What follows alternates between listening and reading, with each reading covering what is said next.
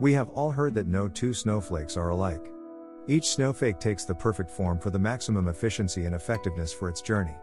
And while the universal force of gravity gives them a shared destination, the expansive space in the air gives each snowflake the opportunity to take their own path.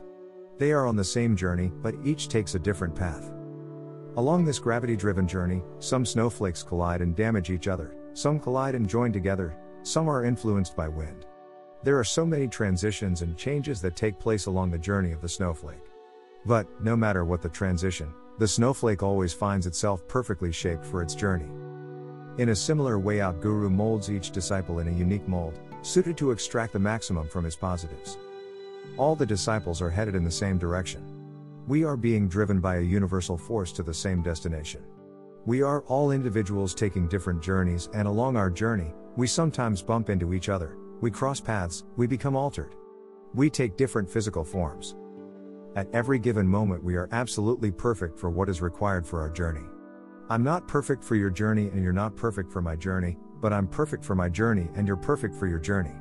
We're heading to the same place, we're taking different routes, but we're both exactly perfect the way we are. Think, our guru knows the exact mold for us to withstand our journey in the best possible way. Our gurus, our parents all have studied us and then molded us and enhanced us to shine with all our positive energy. On the auspicious occasion of Guru Purnima, I bow to my parents and gurus for polishing my edges, so that all my positive energetic form shines and propels me towards my destination. Colon. Ashutosh.